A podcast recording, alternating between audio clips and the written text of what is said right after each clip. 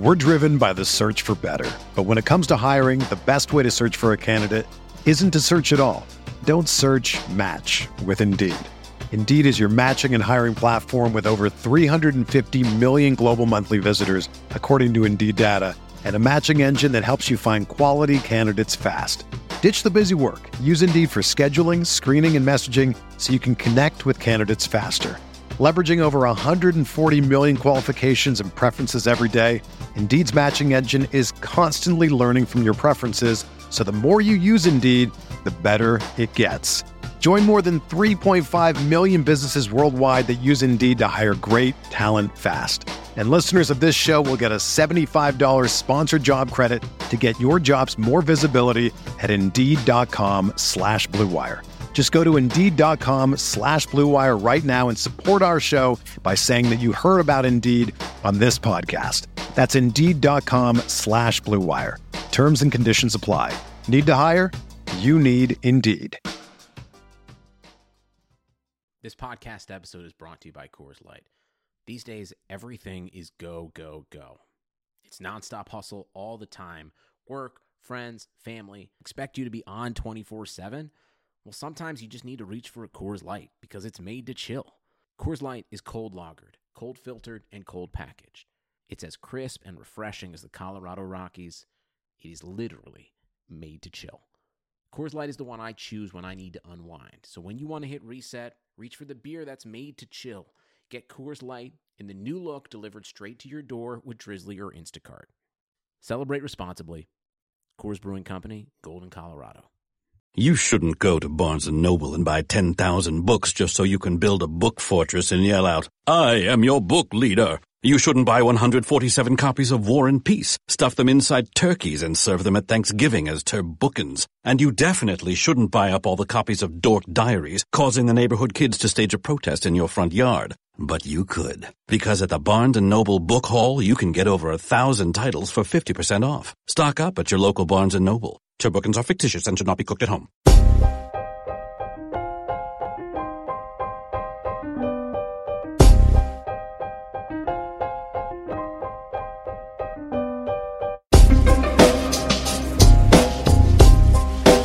This is the High Stakes Lowdown, a RotoViz podcast brought to you by the Fantasy Football Players Championship. I'm Eric Balkman from the High Stakes Fantasy Football Hour and the FFPC. You can follow me on Twitter at Eric Balkman and the FFPC on Twitter at FFPC. Today I'm speaking with Ryan Santos, a longtime FFPC best ball drafter. After a great 2016, Santos cashed more than $26,000 last season. In this episode, we break down what tactics he applied in his best ball leagues and how he'll try to replicate it this month when drafts kick off for 2018. You can follow Santos on Twitter at FFLINX. Before we get into the show, I want to remind everyone that you can get a listeners only 30% discount to a RotoViz NFL pass through the NFL podcast homepage, rotoviz.com slash podcast. Your subscription gives you unlimited access to all of the RotoViz content and tools, and it helps support the podcast channel as well.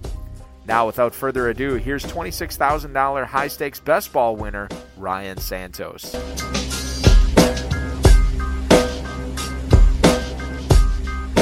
We uh, we're excited this week on the uh, the RotoViz uh, High Stakes Lowdown Season Three, the Season Three premiere, to have one of the more prolific guys out there in the FFPC best ball space. Uh, you follow him on Twitter at FFLINX. Uh, Ryan Santos joining the program this week. Ryan, thanks so much for uh, making some time uh, for the lowdown. Uh, thank you for having me. This is uh, exciting to have you on. We're, the the Super Bowl is is fresh in our memory. It was just completed on Sunday. We are already turning the page uh, to 2018. Before we get into uh, uh, to your brain and, and what your your th- your early thoughts are on these uh, on these 28 round best balls, uh, when you're not playing high stakes fantasy football, tell the listeners what you're doing for uh, for for a living. I'm a Port Authority police officer. A police officer that makes time for plenty of fantasy football. I would imagine you can you uh, it's easy for you to fit that in uh, at, at, your own time and, and, work at your own pace. Uh, yeah, it's a little tough to, to keep as many as I do going, but uh, I enjoy it so. you do enjoy it and you do good at it. You had 2016 was great for you. 2017 was even better, man. First place in 12 of 35 uh, for 200 uh, for two, uh, 250 dollar uh, levels uh, of best balls. Uh, you went one for one in the 150 level, six for six of 18 in the 77, five out of 26 for the 35, and you cashed in eight of your 10 double ups. I mean, it's an insane year. Those are really good stats. To me, you really seem dialed in on these best ball drafts in, in 2017. I'm curious as as to what your thoughts are on, on any particular rules of thumb that you live by in each draft, or uh, are they fungible? Uh, is there nothing that you will follow as an absolute cardinal rule uh, when you're putting these teams together? Uh, I don't really follow anything as a cardinal rule. I basically just try to treat each draft as if it's like its own. Uh, I don't go into any draft like I said, roster construction or guys that I feel like I have to have on the team. And uh, especially with the best balls, you got to just be able to adjust on the fly, especially in the later rounds because there's no pickups, there's nothing. So you have to be you have to make sure you fill out your roster. You know, one of the things I always think is interesting, and this is this uh, I'm sure will come up with people who are drafting best balls for the first time in 2018, is being on the end. You know, being you know having like a top three pick or a bottom three pick, and then you know not getting skunked on uh, a kicker or defense, or you know having multiple kickers and defenses. It's I, how do you play off uh, when you have when you're at those spots at the draft? How do you kind of guess when those runs are coming? Is it simply just a matter of you know you do a lot of them so you kind of know when it's coming uh, or is it just like okay i, I can kind of sense that this is the spot where you know a lot of these teams are going to start grabbing kickers and defenses and tight ends for that part too you know with the tight uh, point and a half uh, per catch for for tight ends in this tight end premium format certainly they can go pretty quickly too. What are your thoughts on when, when you're drafting on those on those ends? How do you kind of guess those runs? Uh, the tight ends is kind of hard to tell because they could literally go anywhere throughout the draft. The run could start anywhere, and if you're at the end of the at the end of the round, there could be a six or seven run, six or seven player run. You can miss it. But with the uh, the kickers, I usually I'll try to get at least one of like the elite kickers that you know is going to have that you know is like the kicker for the team, somebody like Gostkowski or Tucker, and I'll always I'll always have at least well usually I'll, sorry uh, I'll always have three kickers on my team just because of the turnover and the uh, injuries. There's been plenty of teams by the end of the season where you have no kicker and you're basically taking a zero. And for the uh, the defenses, I usually just draft two just because there's no injury concerns, so you know you're at least you know not getting a zero for the most part. How does it you know, like for people who've never done an FFPC best ball before, they're 28 rounds, and you have a standard FFPC lineup where you know one quarterback, two running backs, two receivers, a tight end, kicker, defense, uh, and two flexes. Do you feel, Ryan, that, that you've been able to to utilize that double flex to your advantage for for people who maybe aren't familiar with it or or aren't uh, able to, um, you know, uh, really, you know, draft dominant teams that way because I think uh, so many of us are programmed into, you know, me and my, myself included, uh, two running backs, three receivers, a tight end, a flex, you know. But when you can build a, a, a roster around four running backs, or you can build a roster around four receivers or, or three tight ends, I mean, ha, has that worked out for you doing that? Um, I, I mean, you seem like a best player available type of guy, but I got to imagine that that that specific lineup format, that that little um, that little hitch in um, in how you can assemble these these best ball lineups with that double flex. I, I think that you're experienced enough that, that you have taken advantage of, uh, uh, of that more than once. Yeah, it definitely does come into effect. I mean, I don't have a set roster construction that I use for every draft, but I usually try to have like at least between seven and nine receivers and running backs, and around like three to five tight ends. Uh, if I draft the tight ends early, I might be a little more inclined to go with the three, and if I wait till later, I'll you know maybe try to grab a couple extra ones to use for those double flexes. When you look back at 2017, uh, certainly being overinvested in Todd Gurley was an awesome thing. you know, being overinvested nah. in DeAndre Hopkins, that was awesome. You know, when when you have situations like that but th- it doesn't always help. I mean, certainly anybody who was drafting early and and um, you know w- was getting a lot of David Johnson, uh, that didn't work out for for them. As you look back on not only this past season, Ryan, but previous years when you've done best balls, is being overinvested in a certain player or you know several players is that necessarily a bad thing for your portfolio? Uh, personally, I don't really worry too much about my exposure level to each player because, like I said, I treat every draft separately. And there's always going to be the good or the bad. You know, you could have a David Johnson last year who didn't play the whole year, but you know, if you drafted Todd Gurley or Alvin Kamara in all your drafts, then you, you did pretty well. Do you, But uh, for the go ahead. Sorry, go ahead. No, go ahead. Finish, finish your thought, because I, got a I got another question on uh, what what you just said. No, I mean, there's also a lot of people who don't like to uh, have too much exposure to a player, to certain players. Uh, the advice that I would give them is to do that more in the early rounds if you want to spread out your exposure level. But if you have somebody later on in the later round, somebody like a Ted Ginn or uh, Alvin Kamara last year, you want to try to grab as many as those guys because those those are the guys that'll that'll win you the leagues. I, I mean, I, I feel like when you're early on, I, okay, here's when I when I'm doing drafts, there's always certain players in each round that I don't want to have anything to do with. I don't care how many drafts I'm doing. I'm not getting that those guys on my team this year. Do you feel like there's not only players like that for you that you will never draft, uh, given where they're going in, in certain spots, and then the flip side of that, do you feel like there's uh, you know, there's been times when you were always hitting the same player. Not always, but a, a significant uh, amount of the time, you're always taking Todd Gurley in the third or DeAndre Hopkins in the fourth or something like that. Have you ever found yourself or, or caught yourself doing that? Yeah, there's definitely been some of the guys that I said that I would try not to draft, but there's always a point where if they fall far enough that I'll take them.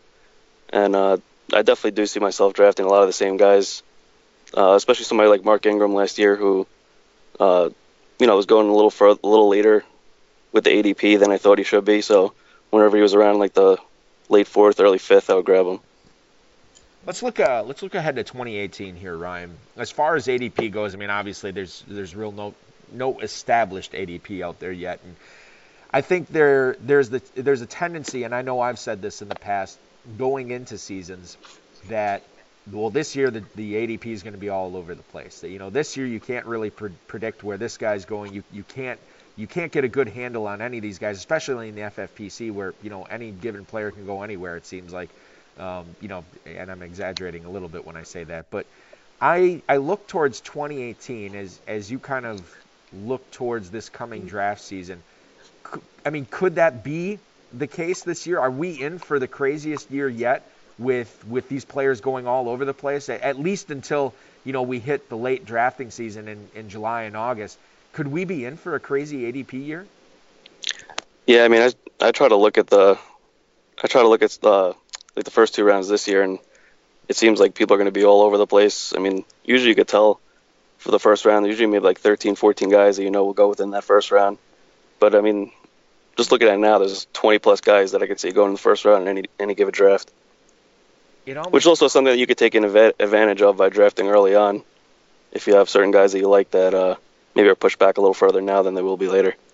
Yeah, because I mean, I look at some of these guys that, that could be going in the second round, and, and they to me like last year they were like slam dunk first round. Like Mike Evans is a perfect example. That guy was going in like the early to or not early, uh, the mid to late first round in, in a ton of drafts last year.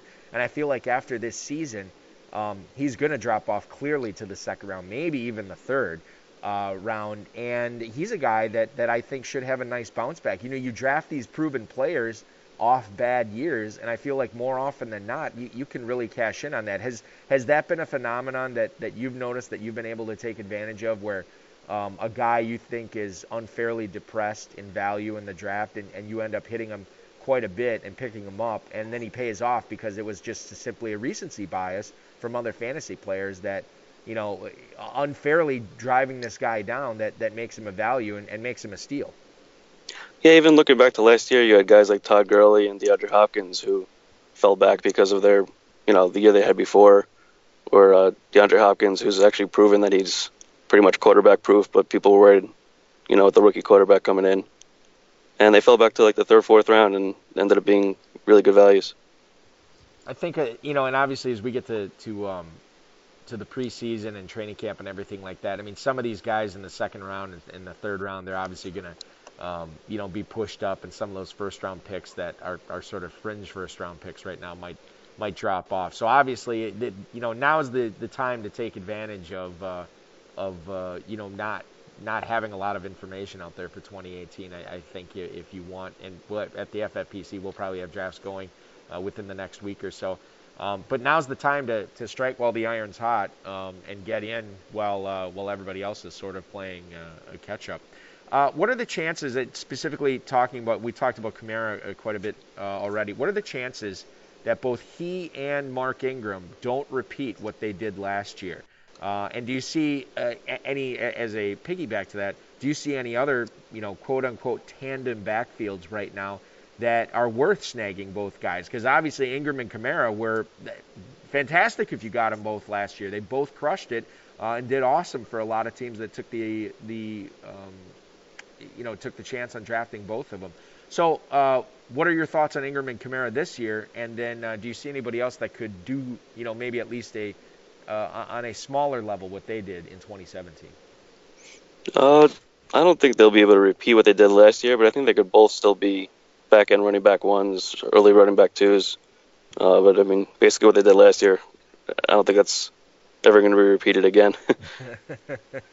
and and no, but I mean, like I'm I'm trying to think of like what what we could have had in Kansas City last year had Spencer Ware not gotten hurt. You could have had like a, a, a Spencer Ware Kareem Hunt, you know, tandem that where both those guys prove valuable. You, do you see anything like that? And obviously, we'll see what happens at the NFL draft. But you don't see anything like that right now. Uh, obviously, not to that level, but anything that could be close to that level. Uh, on a smaller level, if they uh, maybe utilize Tarik Cohen a little better. I could see Jordan Howard and Tarik Cohen being oh, one of those combinations. And, and, now you have, and I don't know what your thoughts are on, on them getting um, uh, a Nagy in there as the head coach, but certainly you go from John Fox to him. It's like two polar ends of the spectrum of uh, uh, of offensive um, ingenuity. You know what I mean? I think the Bears' offense uh, could be set up for, for a lot of great things next year with Trubisky and Cohen and Howard and Shaheen and, and you know they, they and they maybe they take Ridley or somebody like that in the first round of the draft and get a playmaker on the outside. That there could be a lot of bounce back, uh, especially in draft school with some with some Bears skill guys this year. Oh, definitely, I can see that too. There's um there's been talk about a first round running back explosion. This is something that I think I don't know. It probably dates back to week 12 or week 13 of the season. And, you know, as we look to, to 2018 drafts, there's been talk of maybe as many as nine or 10 running backs going in the first round. You know, you think about the guys who would be up there, Le'Veon Bell and Todd Gurley. It seems like those two are jockeying for the 101 and the 102. You have David Johnson coming back. Of course, Ezekiel Elliott. We saw what Mark Ingram and Alvin Kamara did uh, this past year. Kareem Hunt is in that conversation as well. Uh, and certainly don't don't just eliminate Devonta Freeman or, or LeSean McCoy. I mean, those those guys would be right up there as well. And I'm sure I'm, I'm missing on some other guys uh, that that would certainly be in the first round running back conversation. What are your thoughts? Uh, you know, besides those guys, eh, are there any dark horse running backs that could go in the first round? And how many running backs do you think will, you know, more often than not, be going uh, in the first round this season? Uh, I think it's gonna be a very heavy running back early uh, first round this year. I think they'll probably be in most drafts a minimum of six, possibly even 10, 10 running backs in the first round. You have those, you know, you have those set guys, you know, Bell, Gurley, David Johnson, Zeke. Then you also have, like you said, all those other guys that will, if they don't make it to the uh, first round, they'll definitely be early second round.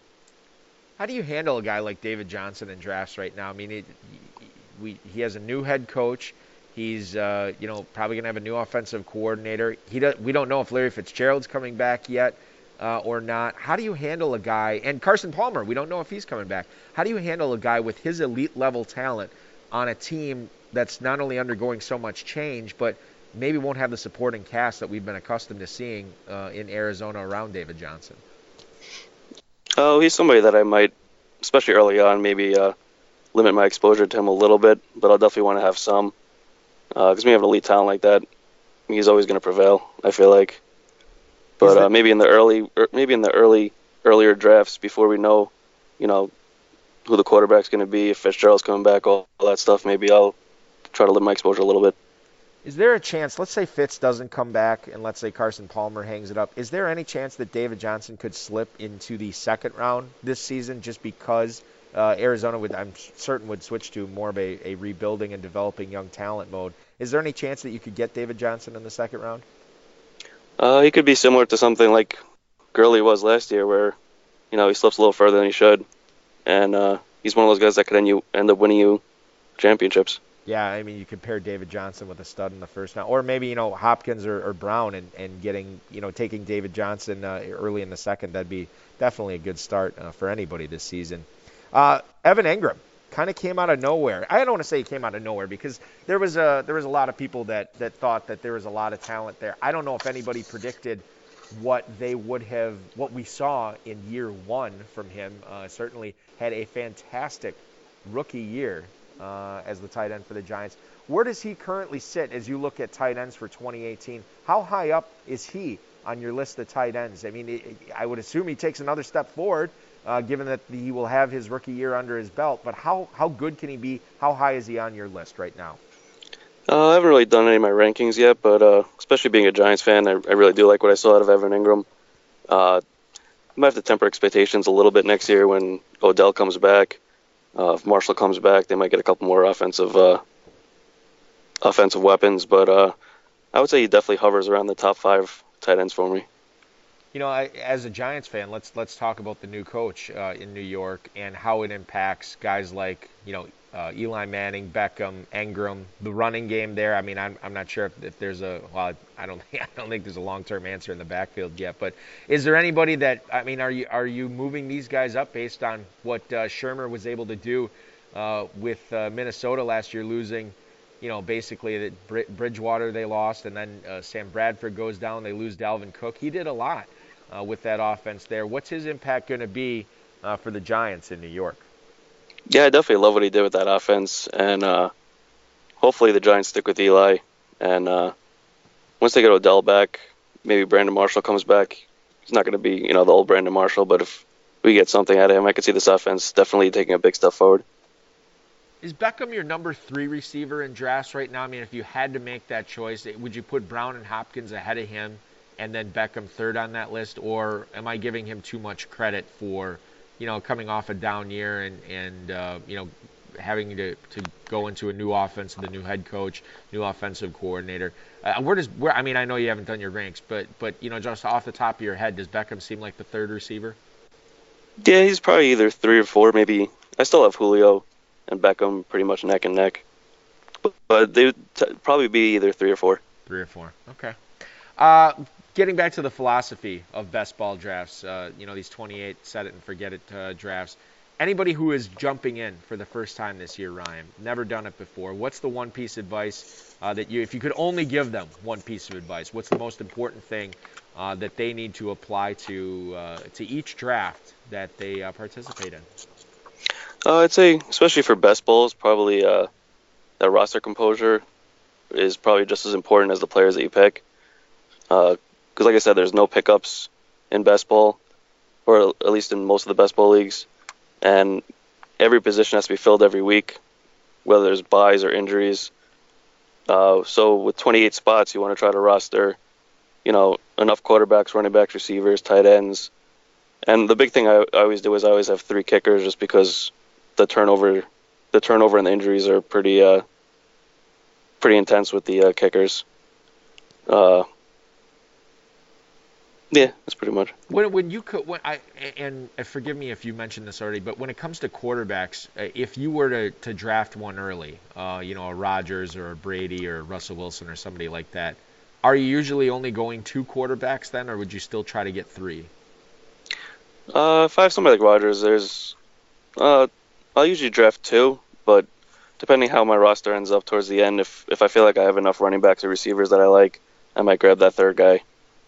Do you ever feel like um, handcuffing is more important uh, in a best ball, or or is it less important? I mean, this is you're you're you're not talking about a national contest here um, with the FFPC best balls. You're talking about you know going up against 11 other owners in in one league, so you don't necessarily have to you know draft um, this behemoth that that needs to beat thousands of teams or hundreds of teams. You're just trying to beat 11 other guys as far as handcuffing goes, do you find yourself doing that, or is it just kind of like, you know what, if it happens, it happens, but I'm not gonna, I'm not gonna sacrifice giving up on a better player just so I can lock up a backfield.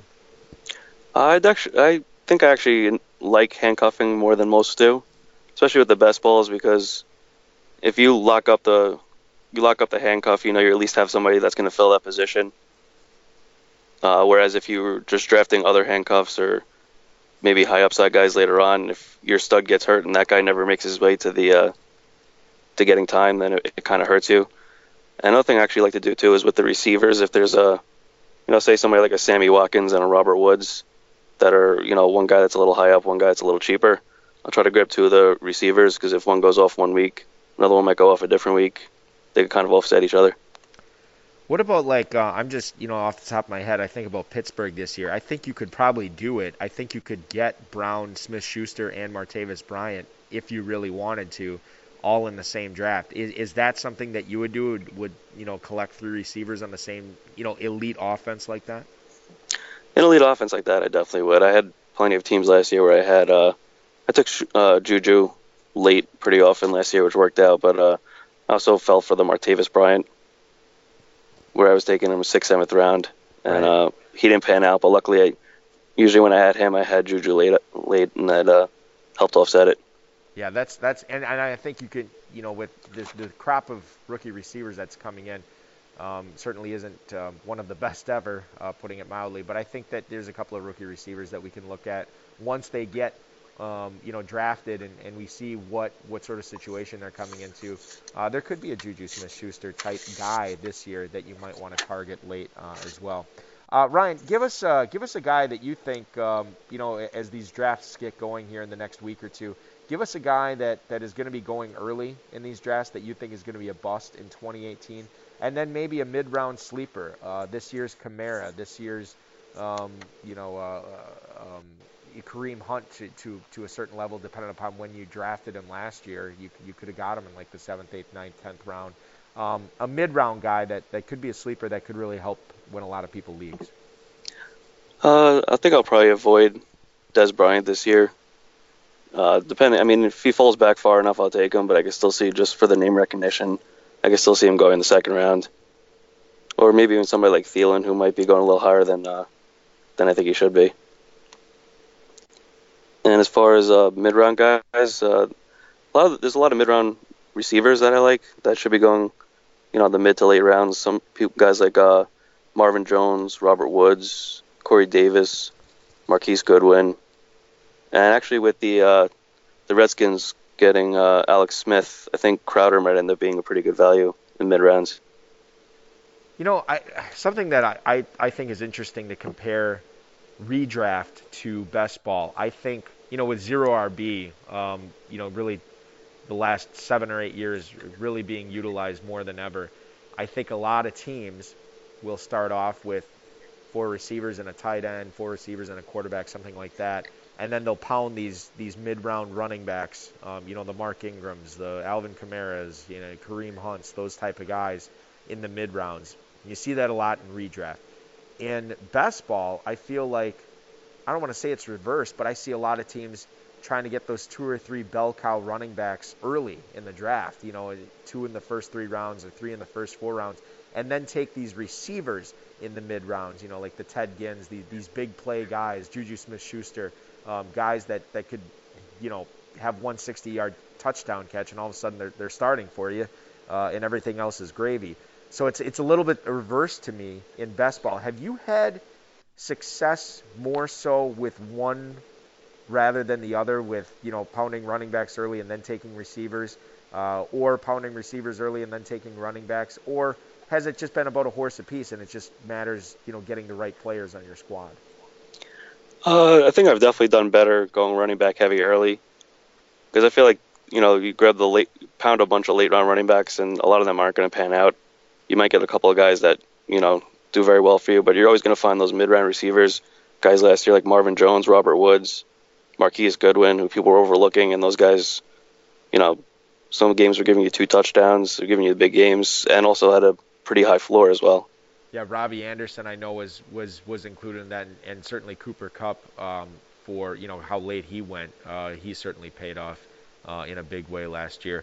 Uh, you, uh, my friend, had your draft pay off in a big way in 2017. By my math, you won more than $26,000 this past year in the FFPC. Uh, are you planning on doing anything fun with that cash, Ryan? Or reinvesting some of it, all of it, none of it? what, what are your thoughts on, on what you're going to do with, uh, with all that cash uh, this year? I'll most likely be reinvesting all of it, going back hard. Uh, and I just got to make sure you know the not, wife doesn't. Yeah, yeah. I mean, you're not gonna do anything fun with you with the money. like take take the wife out for a nice dinner, nice night on the town, nothing like that. No, I got I got to keep all that money away from her. She can't know about it. you know that high stakes players are, are are good for several reasons. That's another one of them, uh, right there. It's uh, it's hard to find the time now to do anything. yeah, exactly. Ryan, listen, man, this has been fun uh, talking with you uh, uh, this week on, on, the high stakes lowdown. I wish you uh, nothing but the best uh, for 2018. Uh, certainly, you made a big increment up in the in the prizes from 2016 to 2017. Hopefully, you take another step again in 2018. We'll all follow you on Twitter at FFLINX. I know you post a lot of great stuff there. anybody who plays. Uh, high stakes or just you know best ball in general should definitely be following you with a lot of the stuff you put out there very very good stuff uh, for anybody trying to get better. And uh, we'll try to get better uh, this season uh, in the uh, in the lowdown as well. And I think we we definitely did a great job in this first episode. Ryan, thanks so much for joining me this week, and we'll talk to you again soon, buddy. All right, thanks for having me again. Have a good one.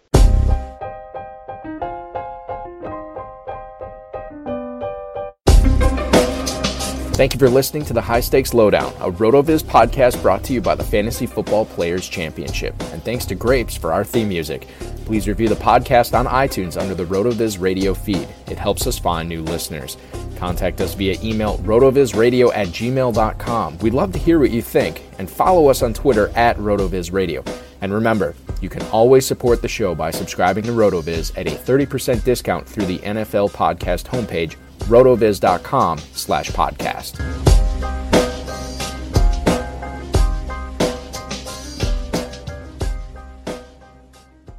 This episode is brought to you by Decoy Wines of Sonoma, California. As you gather with family and friends this summer, experience the best of wine country with Decoy by Duckhorn. Winemaker Tyson Wolf spends every vintage focused on harvesting grapes and crafting wines from the finest vineyards. Whether it's our flagship Cabernet or crisp and refreshing Rosé, Decoy has just the wine for your discerning taste. Ask for us at your local wine shop or visit decoywines.com slash celebrate to locate our wines near you. Whether you're firing up the grill, hosting an alfresco get-together, or enjoying the warm summer nights, let Decoy by Duckhorn elevate your occasion. It's the sale you've been waiting for. Now through Monday, get a huge 50% off the styles you need now with 50% off all jeans, 50% off all dresses, and 50% off all tees. That's right, 50% off. Jeans start at 15 bucks for adults, 10 bucks for kids. Want fashion in a flash? Buy online and pick up in store for free. Hurry, the sale ends Monday at Old Navy and OldNavy.com. Valid 829 to 92 excludes in-store clearance, jumpsuits, rompers, bubbles, active license, and men's package tees. Sugar Ray Leonard, Roberto Duran, Marvelous Marvin Hagler, and Thomas Hearns. Legends, whose four way rivalry defined one of the greatest eras in boxing history. Relive their decade of dominance in the new Showtime sports documentary, The Kings, a four part series premiering Sunday, June 6th, only on Showtime. Whether you're a world class athlete or a podcaster like me, we all understand the importance of mental and physical well being and proper recovery for top notch performance. That's why I'm excited that Unifyd Healing is sponsoring podcasts on the Blue Wire Network.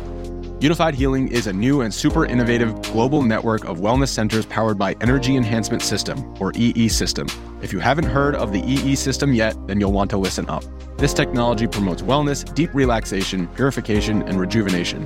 Wherever you are across the globe, access to a center is easy and affordable. Interested in experiencing the EE System technology for yourself? Go to unifydhealing.com slash bluewire to learn more and find a center near you. That's unifyd, U-N-I-F-Y-D, healing.com slash bluewire.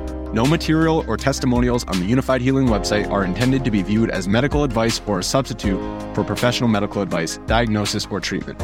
Always seek the advice of your physician or other qualified healthcare provider with any questions you may have regarding a medical condition or treatment and before undertaking a new healthcare regimen, including EE system.